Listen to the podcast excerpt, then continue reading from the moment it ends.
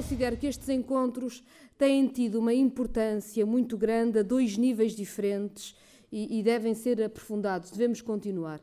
Foi algo que, que começámos a fazer de uma forma mais. Uh, de, uma, de, de uma forma mais sistemática, digamos assim, em vários temas e tem tido uma dupla vantagem, que é, por um lado, tem-nos permitido afinar a proposta e a intervenção no imediato, no cotidiano do que são as responsabilidades do Bloco hoje, mas também nos tem permitido juntar gente, propostas, começar a fazer debates, que são debates de mais longo prazo, programáticos e que são absolutamente essenciais e que eu julgo que este é também o momento de nós eh, começarmos a solidificar este nosso, estes nossos debates em propostas eh, muito concretas e seguramente que boa parte dos debates que hoje aqui tivemos são também uh, um passo essencial para o fazer. A Coordenadora Nacional de Trabalho tem feito encontros de uma forma uh, regular e que têm sido participados e que é importante. Tivemos encontros eh, sobre matérias que hoje aqui já foram abordadas eh, e, e, elas estão todas ligadas. Eu percebo que, que não, é, não é possível separá-las, mas tivemos, eh, aqui falámos seguramente muito em encontros passados sobre a precariedade e as novas formas de precariedade ou seja, não só dos contratos a prazo, dos falsos recibos verdes, mas também das novas formas que o trabalho temporário assume, a sua prevalência, o problema das novas formas de outsourcing, de falsos outsourcings, do chamado trabalho autónomo, que não é de facto trabalho autónomo e que seguramente está também relacionado com transformações tecnológicas que estamos a viver. Temos abordado, como sabem, e como não podia deixar de ser, o problema dos baixos salários em Portugal e das condições concretas de vida e de redistribuição da riqueza. Aqui foi lembrado e bem como é que é possível termos dos países onde se paga mais pela habitação ou pela energia e, simultaneamente, um dos países com mais baixos uh, salários e, ainda por cima, sabendo que as empresas estão a distribuir dividendos em crescendo uh, e, portanto, não só não redistribuem a riqueza que é criada pela forma de salário, como nem sequer a investem e, portanto, ficamos cada vez mais frágeis e com uma, com uma economia cada vez mais frágil. E desse ponto de vista, é também eh, verdadeira e, e, e compreende-se a crítica de quem diz que hoje em Portugal é preciso algum cuidado quando falamos da, da revolução tecnológica, que normalmente se fala 4.0, e as alterações nas condições do trabalho, porque é certo que muitas vezes o patronato utiliza a inovação tecnológica como desculpa para precarizar, quando ainda por cima o seu nível de investimento em tecnologia é muito baixo e, portanto, não corresponde à realidade. Bem, mas não é menos verdade que estamos a observar transformações por via da tecnologia muito importantes no trabalho também já em Portugal. São duas realidades que acontecem ao mesmo tempo no nosso país e sobre elas nós temos a responsabilidade de responder e este, e este encontro responde sobre ela e é sobre isso que eu me quero centrar. A grande questão que se põe com as revoluções tecnológicas é saber como é que podemos, enquanto sociedade, fazer com que elas sejam uma boa notícia para todos e não uma má notícia para a maioria eh, e fazer com que o conhecimento, a inovação, a tecnologia se traduzam em ganhos nas condições de trabalho, nas condições de vida. Isto não é nenhuma novidade, mas é seguramente a questão que nós temos pela nossa frente. Porque, de facto, se não for nada feito, a revolução tecnológica é apenas uma forma de aumentar a desigualdade e a fratura social e não é diferente, desse ponto de vista, a revolução tecnológica que debatemos hoje com as revoluções tecnológicas do passado. Se hoje é possível ter mais produtividade, produzir mais com menos trabalho, a consequência a retirar tem de ser a da redução do horário de trabalho. E hoje estamos a viver o paradoxo dos horários estarem a ser prolongados de muitas formas, ao mesmo tempo que a produtividade aumenta por via da tecnologia. E isto não faz absolutamente nenhum sentido. A redução do horário de trabalho fez-se sempre, historicamente, de três formas. E julgo que temos que olhar para elas. Limitando o horário semanal, aumentando o tempo de férias e reconhecendo e alargando o tempo de reforma. E, portanto, não sendo nenhuma destas três ideias absolutamente inovadoras, são seguramente atualíssimas. E há experiências que têm sido feitas sobre redução do horário de trabalho que nos permite saber quais são os cuidados que nós temos que ter para uma redução, para a condução de um processo de redução do horário de trabalho, em que a redução do tempo de trabalho não se traduza numa intensificação dos ritmos de trabalho para a pressão de produzir mais em menos horas.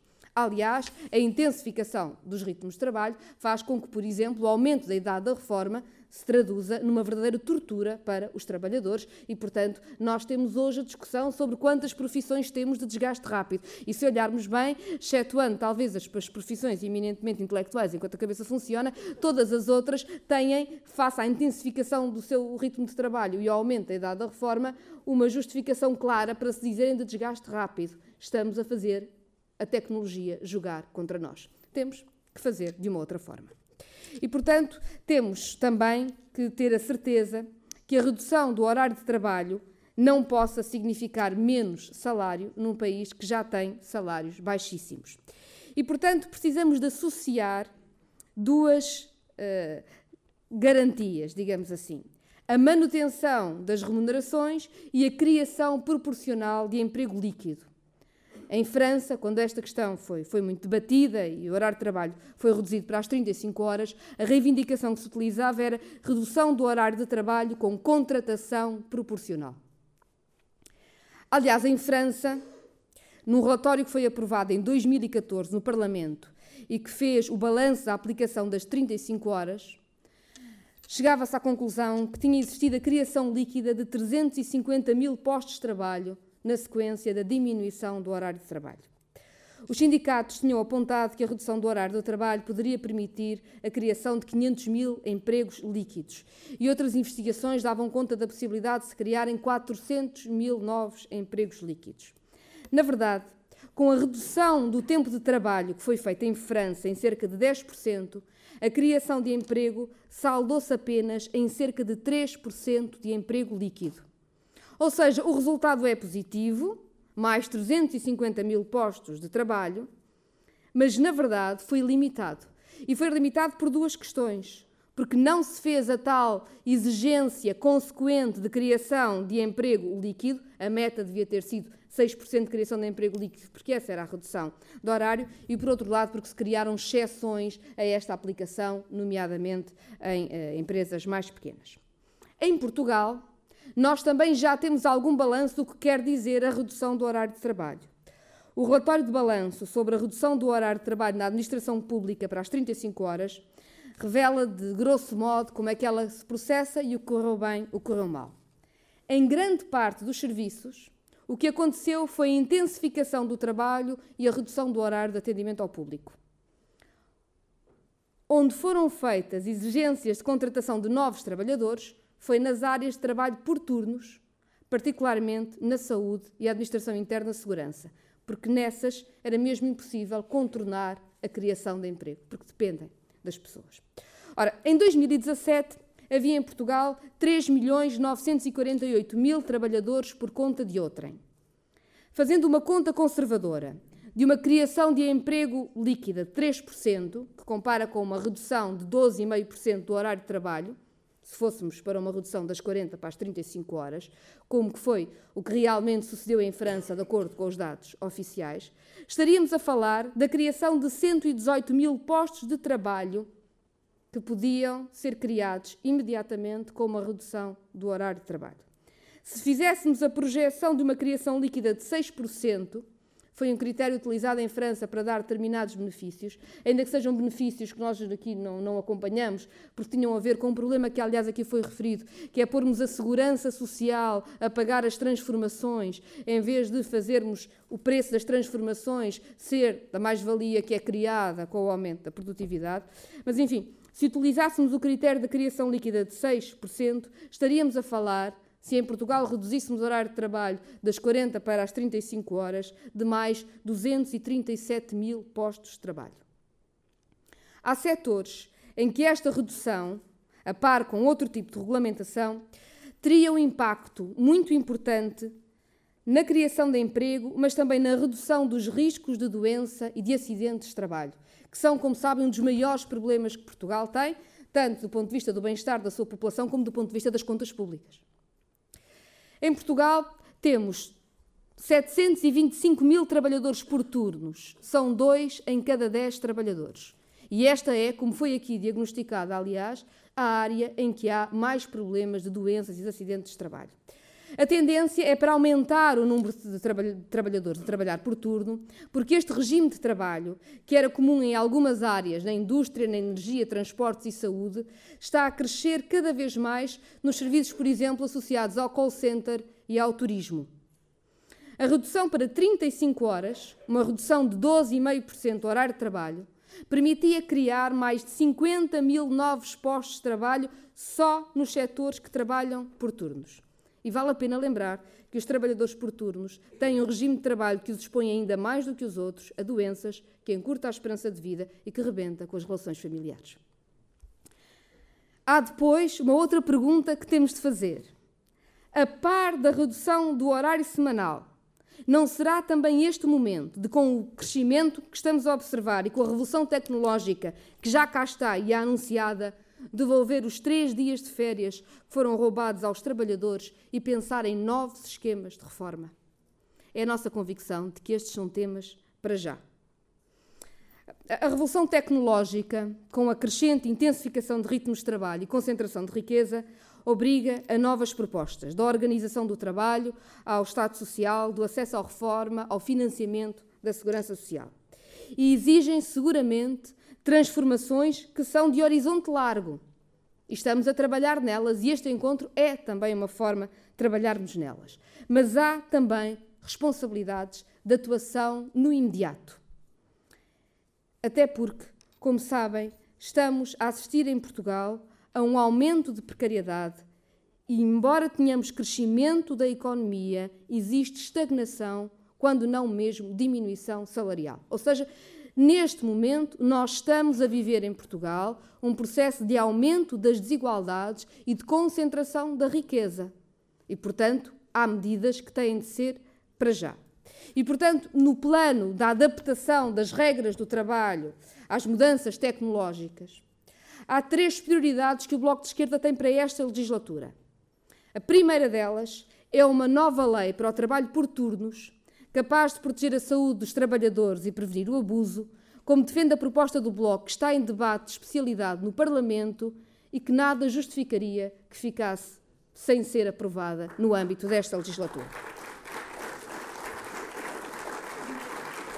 Em segundo lugar, em segundo lugar, tomar a decisão de estender as férias de 22 para 25 dias por ano revertendo uma das medidas de embardecimento do trabalho e penalização dos trabalhadores que foi imposta pela Troika e que não há nada que justifique. Portugal é um dos países em que mais dias trabalha por ano na União Europeia. 25 dias de férias é um mínimo de justiça e de equilíbrio. Em terceiro lugar, em terceiro lugar, reduzir o horário de trabalho para as 35 horas também no privado. Foi aprovada a redução para as 35 horas no setor público, que, em algumas formas, ainda tem problemas de implementação, mas que foi genericamente feita. Ora, o Bloco de Esquerda considera que este é o tempo de estender as 35 horas ao privado. Não há nada que justifique uma desigualdade da semana de trabalho e, na verdade, toda a experiência internacional diz-nos que não, é, não só é possível, como é muito vantajoso reduzir o horário de trabalho no público e no privado para as 35 horas semanais. Vamos entregar esta proposta no Parlamento para a semana e será debatida já no dia 18 de maio em plenário da Assembleia da República. Como dizia, Portugal é um dos países da Europa onde se trabalha mais dias por ano, mas onde também se trabalha mais horas por ano, mais horas por semana. Estamos acima da média europeia, com semanas de trabalho acima mesmo do que está legalmente estabelecido. Quando está, falamos do horário de trabalho, muitas vezes fala-se das 40 horas de trabalho. Na verdade, a média em Portugal é, de 40, é, é acima das 41 horas de trabalho. A redução do horário de trabalho é mesmo uma condição básica do nosso país e que ninguém diga que não pode reduzir por questões de produtividade, porque de facto o que se comprova é que é a má gestão que coloca problemas à produtividade e não ao horário dos trabalhadores. Porque, sendo Portugal um dos países onde mais horas se trabalha, está à vista que não temos nenhum problema de produtividade associado às horas de trabalho. Temos sim um país de baixos salários e de, e de enormes desigualdades. E, portanto, impor regras laborais que protejam quem trabalha e que criem emprego para quem precisa garantindo uma valorização salarial que redistribua a riqueza que produzimos, é o caminho essencial para novos patamares de justiça e dignidade e para um crescimento económico sustentado e ao serviço da população. 200 anos depois do nascimento de Marx, lembremos o debate e a luta pela jornada de trabalho das 8 horas. E se lembrarmos este debate, não deixaremos de ver nos fatalismos propalados em pleno século XXI pelo Banco Mundial ou pela Comissão Europeia, que anunciam que a tecnologia imporá baixa salarial, exatamente os mesmos argumentos que eram utilizados pelos industriais no século XIX. A transformação tecnológica só significa piores condições de vida se a democracia fracassar e capitular face aos interesses imediatos do patronato e do sistema financeiro. É, portanto, tempo de uma nova redução da jornada de trabalho, acompanhada por uma forte valorização do trabalho e de quem trabalha, precisamente porque a tecnologia o permite, porque a tecnologia aumenta a produtividade e a resposta social impõe que a tecnologia esteja ao serviço de todas e de todos. Muito obrigada pelo vosso contributo, pelo vosso dia de debate hoje. Continuamos seguramente noutros dias.